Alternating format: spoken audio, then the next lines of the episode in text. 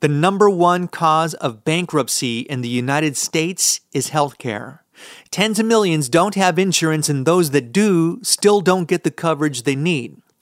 I'm flashing back to April of twenty twenty-three in a previous podcast where I joined Doctor Ricardo Nuila in his home. He was gracious enough to invite me into his space so he can share his thoughts on how we can improve a system that's been broken since the nation's founding, what areas of American healthcare are in the worst shape, and his book, The People's Hospital: Hope and Peril in American Medicine. Now available wherever you get your books. Hi, I'm Ed Sheeran. This is Bruno Mars. Hey, it's Katy Perry. This is your man Flo Rida with Freddie Cruz. This is A J Mitchell with Freddie Cruz. Freddie Cruz. Freddie Cruz. Yo, let you go pick Mister three oh five, and you already know what it is. My name is Freddie, and it's time to cruise through H T X. Talk to me about growing up in Wichita. Wichita. Well, I grew up there until I was around in second grade, actually. We moved when I was in second grade.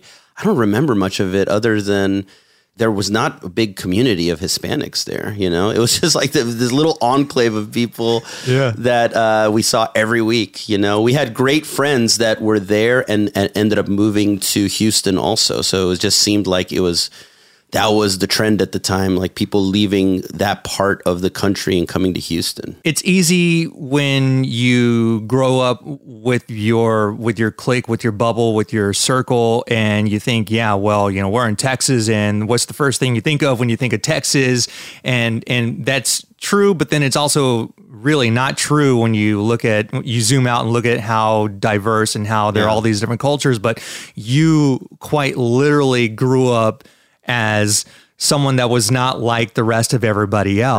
Right. And then on top of that, you grew up in a family where there were not very, very many people doing what you know, your family was known right. for doing. I mean, you got, you come from a, a family of doctors. Right. Exactly. Um, yeah. You don't realize that. And, and somehow even in my family, it was hidden just because my, my dad never liked to think that we were different than anybody, you know, and it, it took me many years to be like, well, people did might have perceived you as differently, you know, but yeah. doctor, I think he, my dad grew up very proud of being a doctor. I grew up with the idea that I'm in a family of doctors. I don't think that they ever put much pressure on me to say you must be a doctor, but it was just this model mm-hmm. out there. And it just felt like that that's, I was going to slip into that. And I mean, it required a lot of work and thought and dedication, but it was uh, one of those situations where I felt like, okay, this is my path and I need to become a doctor, a doctor. But I, once I hit college, I really struggled with that. And I've struggled with it kind of uh, for, for a decade after that. It's interesting you have the self-awareness to say that you struggled through it. So yeah. when you say you, would you say it was more academically like grades? Was it society, culture-wise, like, oh my gosh, I've got this freedom. I'm hanging out with all these college kids and they're crazy? Or was it a mixture of the two or something not yeah. related? It was a little bit of like all, all of the above and, and some other things. It was also that medicine started to look kind of not not like an appealing profession to me. And and, and, and I kind of reckon with that in the book where it's just, I, I started to see my dad was laboring against insurance companies, you know, his pride, the pride that he had started to sort of diminish during those years where I was like really applying. But also I, I fell in love with books. I fell in love with writing, and I got to a point where I desperately wanted to, to write. And, and I, and, and, and I mean, I just was, it, it became in my mind, like, if you don't do this, you've sold out. And, you know, at that time, you know, Gen X is like all about selling, you know, like the, like, yeah, not selling out. And so, you know, like I think Reality Bites was on at the time, you know, all these, all yeah. these kind of like, you know, thoughts about like, you can't sell out, you can't sell out. And, and to me, it became like, truly it became, if you go into medicine, you're selling out. Oh man. I know, it was weird. And, and, uh, But, but the the alternative was that like once I so I I became an English major because I did not like my biology major, and I was like, I'm just going to stay on the path to get into medical school, and and I went into English major, and I loved my classes. I loved I, I mean I pushed it. I went into writing classes. I I took a class in script writing and dialogue, and by the end by the time I had gone through all the hoops to get into medical school. I got into my dream school here in Houston, Baylor, because it was the cheapest school in the United States. It was a great school, but yeah. It's also cheap. Um, and I was like, man, I don't think that I can go to medical school because I'll sell out if I, I'm not going to be a writer if I go, into, if I go into medicine. So I go to my uh, script writing professor and I'm like, I tell him, I think I'm going to leave my medical school and admission because I want to be a writer. I was totally expecting him to say like, great, go forth, go, go watch some Woody Allen movies and you'll find your way. And he was just like, it's like, you'd be crazy not to go to medical school. Yeah. And I just was like, oh man, he just thinks I'm a bad writer. There's a chip on my shoulder, you know? He's like, no, you you can go to graduate school in writing and learn technique, but where are you going to get your stories from? And that was what, I mean, I it's not like that that like set me for, it, but it stuck with me, those mm-hmm. words from then on. For, and I had to really kind of come to, you know, it was an echo in my mind for the next three, five years. Had a lot of twists and turns. I mean, I went to medical st- school. I took a year off. I went back. I left. I came back. I was always struggling with the idea of like writing versus medicine. I thought that they were so different and that I would sell out if I went into medicine. And then I happened to come to Ben Taub Hospital, which is the teaching hospital of Baylor, and medicine was different. And I saw the stories there. I started to find those stories there. And I mean, I fell in love with the responsibility of medicine. I loved that people would give me their stories and I, in return, would give them the best type of healthcare that I could give, you know, my effort, my attentiveness. And I just didn't ever want, I didn't want to leave that place. I felt like it was in reinforcing, giving me, you know, the ability to write too. I feel like I learned to be a writer also at Ben Taub. So that's what set me off. It seems like there's a lot of reciprocity when it comes to building the relation. You know, before we hit record, we're talking about people and building relationships yeah. and how you tell that to your students who you teach. Um, but it seems there's a lot of reciprocity when it comes to patients, mm-hmm. telling you about their journey, their struggles with whatever they're they're going through, and then you absorbing it, and then you're able to take that information and kind of yeah. and then create a story, and then that you go up, because I'm learning things. Uh, I learned things reading uh, this book through the stories that you shared with people who shared with you exactly what they're going through. Um, the story about Roxana yeah. and Steve and, and, and all these people, and it, and, and the writing is beautiful. Obvi- it's obvious you wanted to be a writer uh, because of the way it's written, and it's obvious you study the craft. Mm-hmm. Um, and so, yeah, there's a, a lot of reciprocity that, that goes through that and builds that trust uh, yeah. between patient and doctor. You know, that's essential to me. You know, that the, the writing is a manifestation of that trust and yeah. of that relationship. It's when I, I just genuinely feel like I am the servant for the patients, you know? And I mean, because they're coming, you know, I, I imagine that they're having a terrible day. They're sick. They don't know what's going on because it's such a complex system. And it's just like, if I can make them happy and content that day, I've done my job. And yeah. so that, tr- that's the foundation of that trust. And it's, it's just a, a, a very privileged position to be in, because I can just listen to their, to their problems, help solve their problems. And if I can communicate that back to them, then it becomes like a very, like that relationship is solidified, you know? And then there, there comes times where I'm like, you know, I'm thinking at a different level in terms of like, well, you know, your story resonated with me.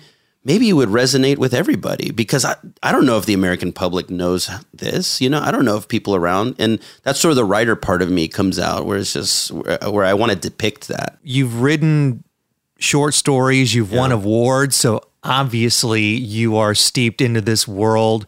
Uh, how much of your life in, in medicine has impacted the writing and, and vice yeah. versa? A lot. I, I think that it's hard to imagine myself as a writer without the medicine. and vice versa. It's hard to imagine myself as a doctor without the writing right now. I, to me, it's become one thing now.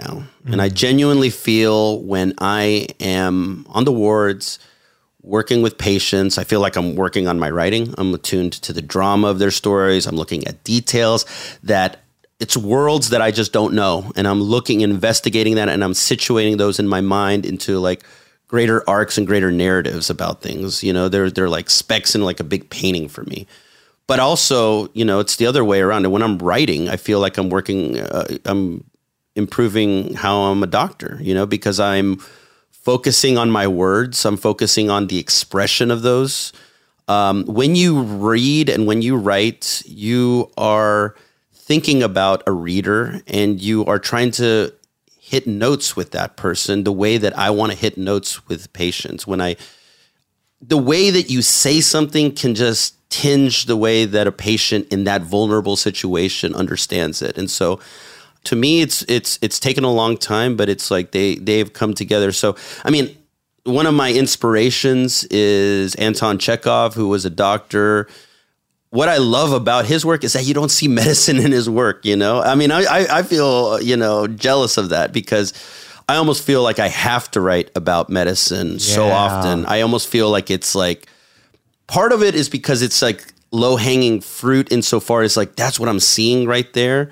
And it is so dramatic and it's so much on people's mind. You know, everybody has some healthcare story, some story of sickness. We we get into our fears in, through that through through healthcare, so it's like it's it's gold mine for writers. And you write what you know, and you write what you know, yeah. and you write what you know, and I, I I believe that too, you know. But but I love that Chekhov can just write about people and situations, and it's not medical situations, you know. So I I I almost like am I'm thinking, you know, maybe the next step is like trying to do something like that, you know, or maybe uh, or maybe fiction. Yeah, no, I love, you know? fi- I started off in, in with short fiction yeah. and I do want to, I still is like a very big goal to write a, a novel, you know, like some of the, there's doctor authors who have done both, you know, right now I'm reading Abraham Verghese' work and he's, um, he, he's written these large novels, these epic novels, and you can see the medicine like right there with him. And it's, it's interesting. It, medicine gives you a lot of gifts for storytelling, you know, so. Yeah. And I've got a buddy up in Oregon, Tyler Jones, who writes horror oh. and he works in a cardio unit. Um, wow. and interesting. And yeah. And he's talked about uh, seeing stories and, or seeing individuals who are on every end of the human spectrum. So you've got a little boy who's got a yeah. heart problem. Then you've got a seventy something year old boy. And we've, and we've talked on more than one occasion on my podcast. And, um, and we've talked a lot about just the human condition and what makes a yeah. life and what makes a good life and what makes a, what makes a hero, what makes a villain, and, and just the complexity of, of just being a person and just being alive. Yeah. You know, the, you said horror and, uh, horror story in the unit. One of the first horror stories I would say is Anton Chekhov's Ward Number Six, where it's a doctor caring for a, a psychiatric unit in Russia in mm. like the late eighteen hundreds. And I oh, mean, geez. Spoiler alert, he ends up being in the psychiatric unit because of the bureaucratic and Byzantine system that they have and everything. And, oh, but you, you do see like all of what you're talking about, um, with Tyler and everything. It's just these, these glimpses of how human beings behave, just not just as individuals, but collectively, how they can yeah. behave differently collectively and how it can like turn on ideas. And it's really just, um, yeah, check that. Uh, any, you know, everybody should check out that story in Ward Number Six. Absolutely. And going back to, Going back to when you were an intern yeah, and something you said that really resonated with me, it's okay if you die. And I'd like to know how those words affect you and the decisions you and your patients make together. And then yeah. when you break out and they make their decisions with their families, so on and so forth. Yeah. You know, I was a, an intern and I had a patient who, I mean, I'm saying this with all the utmost respect, but this is how I felt. He had been through the ringer. You know, he had just been, you know, he had metastatic cancer that had affected his body so much that he was in and out of the hospital, in and out of the I C U, and he was tired. He was really just exhausted, and he spoke Spanish. And I was an intern, meaning like I had just graduated from medical school, and at that moment, you don't feel like you know anything. You know, you know some, you know more than you, you think you know, but you don't yeah. feel like you know much. And not only that, I had taken a year to try to write, so I was like, felt like I was very behind. Um, but you know, I was also able to work as a doctor, write orders, and everything. I was just very guarded. And, uh, but, but his story of this, just, I could hear it in the tone of his voice. I could see it in the chart. He was, he was exhausted, and he was, and I, I sat with him, and he told me about, you know, everything that he'd been through, and it just came out of my mouth. I was just like, you know, it's, it's okay if you die. I, I could, I felt this resistance, you know, I felt this resistance to him of just like, he was talking about his daughter, uh, about how like, how he knew he was a burden to that, to his daughter. His daughter was working, you know, like everybody, people are like trying to hang on, you know, and he knew, he could recognize that, man, I am like, you know, my illness, which will not be cured, is hanging over this family right now. And I could just, I could hear it in the tone of his voice, and, and it just escaped my lips. And I just think about that, because I, I told him, it's okay if you die, and and that generated a, a conversation about how he didn't want to have resuscitation. He didn't want to be resuscitated or intubated if his heart stopped or if he stopped breathing. I filled out the chart, and I left his bedside, and lo and behold, ten minutes later, I get a call from the nurse that he's died. And I, it is one of those mysteries of the universe, of medicine, that I still don't know how to reconcile. I don't know how to like wrap my head around that exactly. Is that, did he release? Did he just, did he just like, did those hearing that kind of like allow him to just say, I can just sort of, uh, you know, allow my body to die? Was it coincidental? I don't know. I don't know the answer to that. I just know that we don't know everything. You know, we don't know everything in science.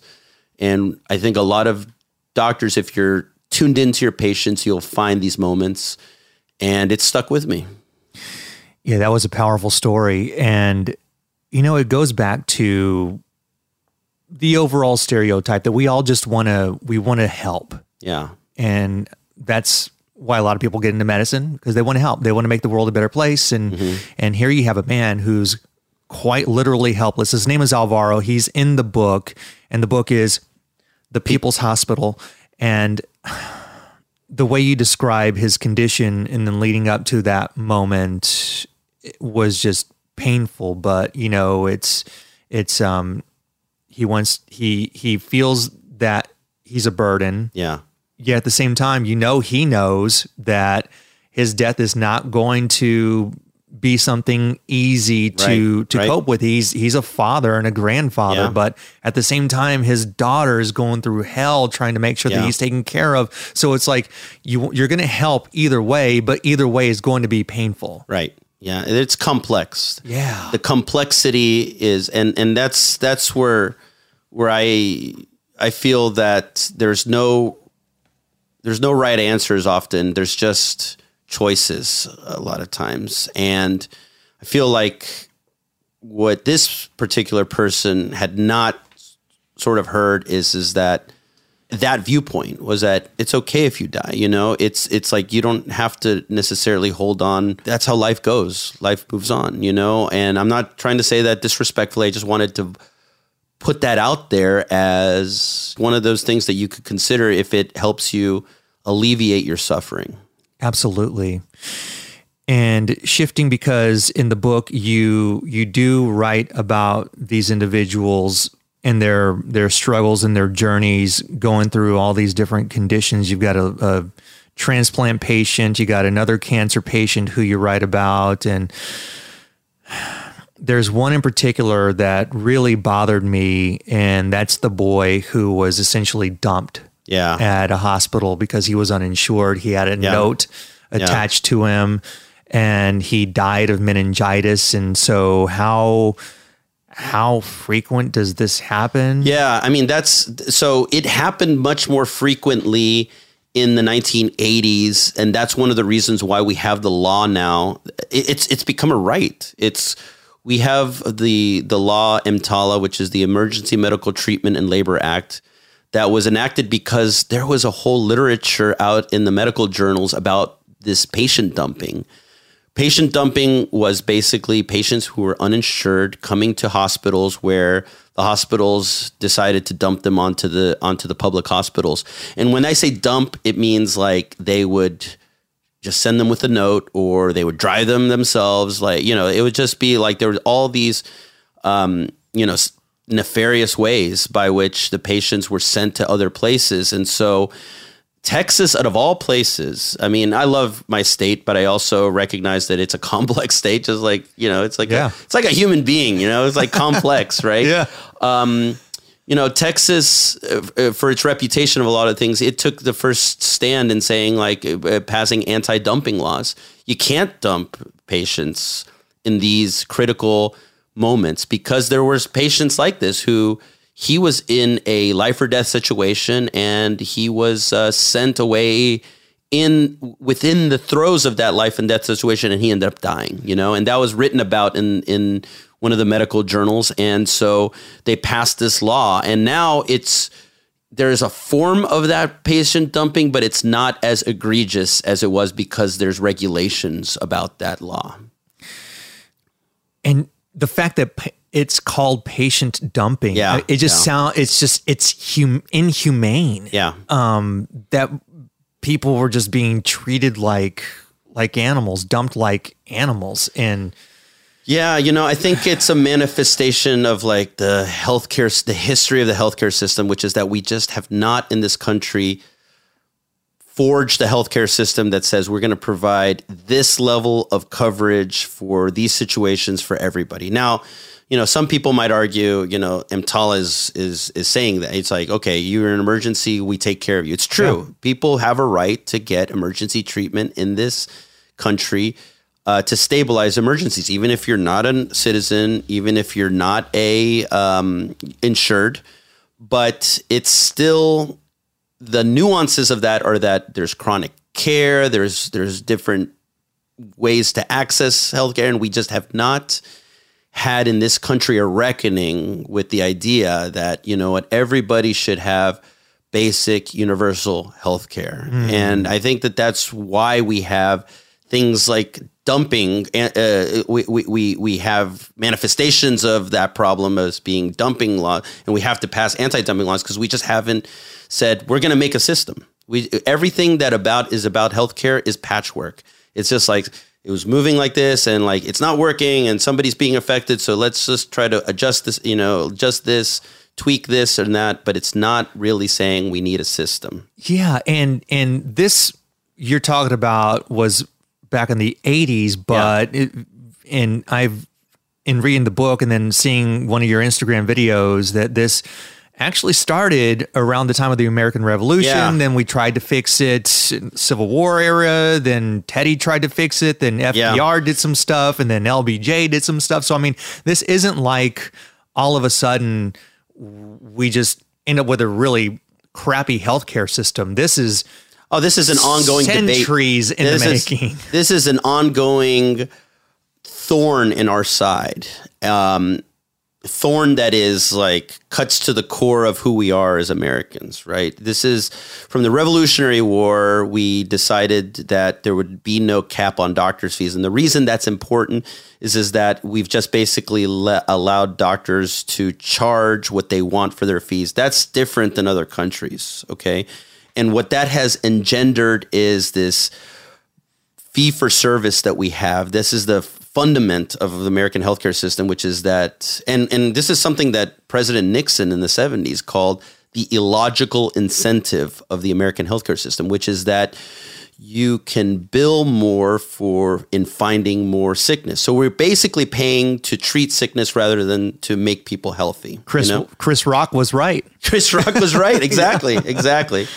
And, oh, uh, and, and mm. that's what, he, you know, and that's why our system is very different from other countries is because we incentivize that, the treatment of illness. You know, if you uh, do more, you can bill more as a doctor. And but what's happened is also that in these debates that we've had in the nineteen hundreds, you know, there was like the thought, nineteen tens, this thought, well, maybe we should get, healthcare is becoming expensive, we should give it for everybody so that it's cheaper for everybody. Um, lobbies have really come and said, and said, no, you don't want that. We don't want socialized healthcare.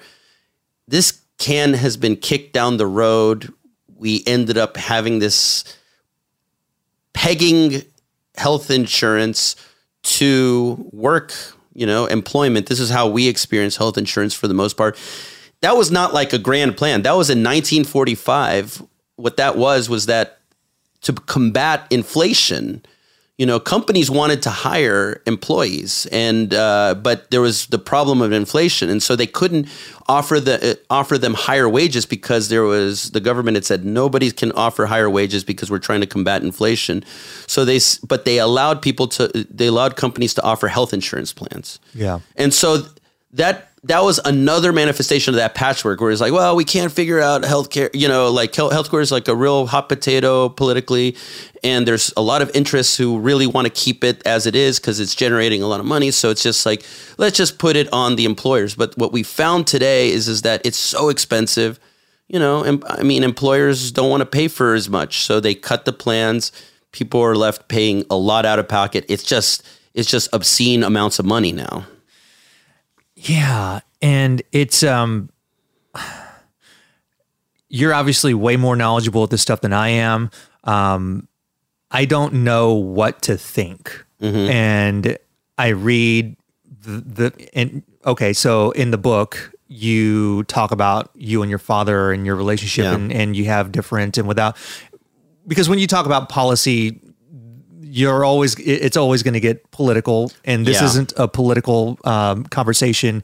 All that to say is that I agree with both of you. Mm-hmm. Yeah. W- w- when you make, you make a solid case for how you see things, and I'm like, hell yes, that. And then you talk about your father and I'm like, hell yes, that. Yeah. And so um, is, is it, does the system need to be, metaphorically speaking, obviously blown up, and then we just start all over, like, you know, yeah. Reconstruction with the Civil War, you just start all over, um, blown up? Or is there a sort of managed collapse uh, that we could do to where we, you know, start to dismantle the machine to a certain extent, and then we just build it back up the way we can? Or are we just far too divided? There are too many interests. There's too much yeah. whatever. That's a, so that's one of the reasons why I wrote in a in an op-ed piece recently that I think we need to have a national referendum on this topic where everybody votes yay or nay on a basic healthcare for all system. The reason is because my that's my concern is that is is that this gets so tinged at the mo uh, the you know there's there's a lot of agreement that healthcare is broken. In fact, if you, sur- there's been a survey of Texans, seven out of ten Texans believe that the federal government has or should provide universal basic health care for, for people. That's a, so the majority of people, of Americans across the political spectrum think that we need to do something about health care. Yeah. More than half of Amer- sixty percent of Americans almost grade the American healthcare as a total failure. So everybody's aware of this. The problem is, is that our democratic system makes it so that if a candidate brings it up, it's just politicized, and we cannot, it's, it's hard for one side to stomach another candidate bringing up a proposal. So, our, yeah. it, it, you know, that's why I'm, uh, it, that's why when one of my thoughts is, why don't we just, we can have a non-binding referendum. We've never had a, na- a national referendum, but I believe that this is one of the most important topics that we have faced as a nation and and will continue to face because of the amount of money we're spending on it and what it's doing to us, you know, health-wise. But if we had a national referendum where people are like, it's not a political issue, just it, it's just yay or nay, you know, and then that would send a message to Congress to say, build us a healthcare system. And then, you know, yeah, it's going to take a lot of negotiation, but the politics of it, there's good ideas on both sides. I mean, I think the way I saw this book when I was writing it was like that I did not, I did not write this book to preach to the choir. In fact, this book started off as like, I'm writing patient stories. Yeah. And I had to really kind of like come and extract ideas from the patient stories kind of to make it sense. Not, I didn't start off with an idea and say, okay, now let's look at like people and like, let me, let me, let me, um, you know, prove my idea with people. No, that was the, it was the opposite. And so I think that step forward is to acknowledge the ideas on both sides. And to, for me, it's, it's that on one political side is the idea that we have to cut costs. And I totally agree with that. Money is the problem in healthcare in America. And I think that that's a legitimate and, and, a, and we can, you know, we need to take that seriously. On the other side, I think politically is, is that everybody should get healthcare, you know? And I mm-hmm. think that that's also true. What I think is so interesting, where I found myself, was that I worked in Houston, Texas, at a public healthcare system that achieved both.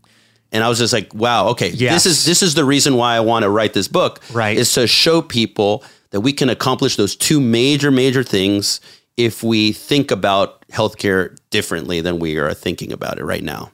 Yes, and to your point, Ben Taub has a, a the, the reputation, and you write about it in the book, yeah. and it's almost like it's almost like you you wrote something that everybody says yeah. is their first opinion. It's where I'd want to go if I got shot. Yeah, exactly. That's that, I mean, people in Houston, we all know that, right? It's yeah. like where I'd go, you know. And like, it's what's interesting is is that like I feel like in when I was in high school here in like the nineties and stuff like that, it really was like that's where I'd get, you know, if I got shot. But it was like literally like, I'm not the type of person who probably gets shot. Now, people have recognized the trauma capacities of this hospital. And I saw that firsthand, man. My grandmother, God rest her soul, she, in her early seventies, was hit by oh. a truck. Oh, my gosh. And she was taken to Ben Taub. Uh-huh. And she survived. A year later, it was as if nothing happened. And she lived more than ten years afterward. Amazing. I mean... Thanks that to is, that kind of help, that's, treatment. That's the type of benefit to everybody in the community yeah. that a hospital like that gives, yeah. you know?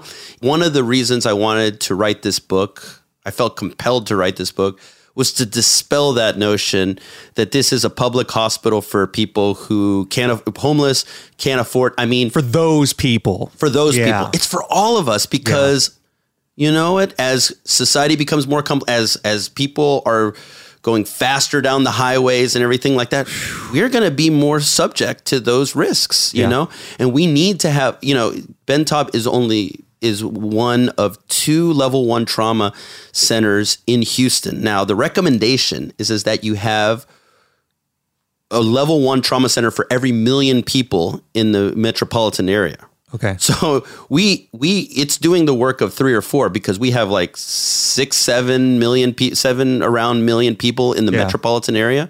And, and they happen to be, those two level ones happen to be right across the street from each other. Right. So I think that, um, just on the basis of like what it can offer all of us, there are, you know, the trauma, burn units, those are things that all of us are going to, you know, that's, That's a that's a safety net for all of us because we might get into accidents. We we you know we might get errantly shot even, you know. So yeah, yeah, it's something. Um, something you wrote about in the book, and I love this uh, analogy. It's that the hospital is a body and the departments are the organs, and so I'd like to know which which metaphorical organ is in the best health mm. and which Oregon is in the worst health as a result of the current state of healthcare in America. Wow, that's a good. I think that the in at Ben Taub, at least the muscles is what I describe as like the wards, I believe, which is that they are just like you're doing the work of like churning things out, movement, and you know, at I feel like that the wards are, you know, unfortunately the the hospital is so much at the whim of unemployment in this city, you know? So it's like, remember, we've in, in America, we've pegged health insurance to employment. So if, if like people get laid off, we see a lot more patients in our hospital because mm-hmm. they were getting treatment. You know, a subset of people are getting treatment for, you know, cancers or for di- their diabetes. And all of a sudden the rug has been pulled out from underneath them. So they end up in the hospital. They're in the emergency room. Our emergency room is, is, is almost always packed. Now we have a good way of triaging people. And uh, I think that, you know, I know I've, I've I noted in the book, the wait lists, uh, the wait times are, are, are almost legendary, but I think that that's a more of a sign of our society. Like I said, it's doing the work of like a trauma of like three or four trauma centers rather than like the operations in the hospital. But I think that if you look at the statistics, people, when they get up to the floors, they actually really like their experience up there. Yeah. You know? So I think that that's where like, that's the organ, the muscle, the muscles, which are moving, you know, people, churning people through, getting, you know, getting movement. I think that's what's performing the best, you know? And what about the worst? Oh. oh gosh. Well, I think that, you know, this is tough because it's just also a, um, I, th- I think that the, it's hard to say this, but I think emerg- emergencies, like I said, I think emergency room is doing the best that it can do, but we have to recognize that like, Chris Rock is right again. You know, there's mm-hmm. our emergency rooms are also filled with people who get paper cuts, you know, and, and like that right that I told you about, the Emergency Medical Treatment and Labor Act. One of the flip sides of that is, is that people go for to the emergency rooms when maybe they don't have to, you know? Yeah. And uh, it's so that's, again, another sort of societal thing that we need to deal with. We would rather go to emergency rooms than to primary care doctors. And I feel like that that's something that we need to reconcile in our, in this country. What if we had a system where you could just say, hey, I have a problem. I'm going to go to this clinic down the street. And, you know, I, I'm sure that I'm going to be seen at that moment. I don't have to wait three months ahead of time. You know, I don't have to worry about my insurance. I can just, you know, that's how it is in a lot of uh, in, in other countries, you know, mm. and that's one of the reasons why I say emergency is because it's like all of us are in that together. Yeah. And there's something in, in the book, algorithmania. Yeah. Yeah. And so it's, it's people sending doctors, medical professionals sending others with paper cuts or whatever. Yeah. They don't need to go to a place like Ben Taub. No, that's true. That's true. That, that does happen in medicine. And that's where it, algorithmania to me is, I define it as adherence to an algorithm, even when it just doesn't make any sense, right? When when it means that you haven't listened to the patient or to the person, and uh, it's it's it's a part of medicine. It can be a part of medicine that, in just trying to stick to that algorithm and just being like, if if this, do this, if okay, checkbox, boom, send them to this other place, that we just lose sight of the whole forest, you know, for the trees. You know, we're just yeah. we just have missed the chief complaint. We've missed the problem, you know? And uh, I think that that is one of the reasons why people do get referred. I mean, yeah, sometimes I will come across patients in the emergency room and I'm like, why did you come here? You know, like you just, and they were like, I called a number and they sent me here. And I'm like, okay, you know, yeah, that's a tough situation. I can't, I can't fault anybody for calling a, no- you know, calling yeah. a number and them. T- so we have to reckon with that. And I mean, some of that is liability uh, concerns, but some of that is just like, again, that algorithmania of just being like, it's an easy fix just to like send somebody to like the emergency room rather than to like kind of think through that problem. What are your thoughts on A I in medicine? I think that it probably does have a role in certain parts of medicine. Like I can see the distinguishing, uh, you know, for instance, in pathology or in radiology, where it's about like distinguishing um, visually, like some images, you know, I could see how A I could be probably helpful for some of that. But I do fear like, you know, I read that chat, that what was it? The ChatGPT, what, what, what, the the the New York Times one where where he was like that the the A I uh, was telling the New York Times reporter that he loved, you know, it just became like kind of like a creepy kind of like interaction. Oh, that he wants to rule the world or yeah, something? I yeah, saw yeah. a headline. Yeah, it was, like it that. was, I mean, it, people should read that because it was really interesting. But I fear that A I will, in trying to put a human touch on medicine, it's going to kind of like backfire. And mm.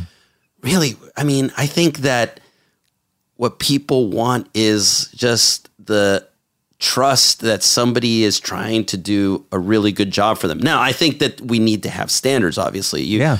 No matter how good some, how, how, how kind somebody is at the bedside, they have to be able to diagnose well, treat well, and everything. So I'm not trying to diminish that, but I, I think that there is something about a human being listening, understanding, and forging ahead with a plan that resonates with people. Yeah. And, and and I think that A I can make that less of a priority, and I'm worried about that. Yeah, and it goes back to relationships. Yeah, yeah. Always goes Definitely. back to, and A I will, well, depending on who you listen to, they can replace relationships. No. But I don't think, I mean, if A I... and Not if A I was invented by a human, yeah. and that human had and has uh, relationships, and right. so that's something that it'll never be able to take away from from you, from me, from society, from anybody in the anybody on the planet. And the other thing is, is that A I was invented by a human being who programmed it, and that human being has his or her own, you know, biases when they make that. That's one of the things that I, yeah. that, that like in, that I discovered in my research is that, you know, there have been moments where in, in medicine where people had great intentions on how to design programs to help people get healthcare. But in the manif- in the unrolling of those programs, rolling out of those programs, we discovered huge biases, you know, and, and so that's why, you know, I think that if we yield, if we yield ourselves to A I decision making, we're going to see a lot of those biases come out more often. It's going to be a big learning curve for us to yeah. to figure out exactly what the right recipe is to, you know, if if if human life and preservation of our of our humanity is the the the the dinner, the the mm-hmm. grand feast. Then humans are one ingredient and then A I is the other ingredient. So now we have to figure out which one is, what's the right amount. Right. I agree with that. Know? I think, I think it is, it, it, it it's, I think it'd be naive to say we sh- we should just get rid of A I because that's just like where it, you know. Oh, our enemy's going to get it. we need, we need to just harness yeah. it and, and recognize it as a tool yeah. and situ and, and, you know, limit how that tool is utilized in essential human moments. You know, human moments should still be human moments, yeah. you know, but it should, if, if that human being wants to have the tool to help that moment, that's fine, you know, but it's like, it shouldn't replace those moments. Y'all get the book, The People's Hospital, Hope and Peril in American Medicine by Doctor Ricardo Nuila. And I'd like to wrap up the interview with something from the book. People are scared to help an illegal because they think it's illegal to help an illegal. And that was another quote that just really, really struck a chord with me. Yeah, that was that was uh, said to me by uh, a very good person who was trying to help one of the subjects or people in the book. Um, you could f- you could hear in in her words, right, the conflict, right? She's yeah. just like, and you know, Ben Taub serves everybody, and we see people who are undocumented, and I come across their stories and I just feel very privileged, and I feel like I'm lucky to be a doctor. And my, the type of practice that I want, want to conduct is that, it, like, whoever comes in the door, I listen to them and I try to help them out. And I think that that's the model that we should have for American healthcare. Doctor, thank you for inviting me to your home to no, talk to you. It's great to have you here. I loved seeing this equipment. This is great.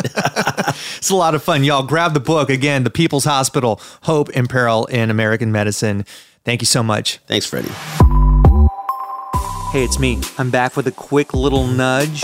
If you enjoyed this podcast as much as I did putting it together for you, then please leave a review on your favorite podcast platform and subscribe to the newsletter at cruise through h t x dot com and share with your family and friends. Thank you.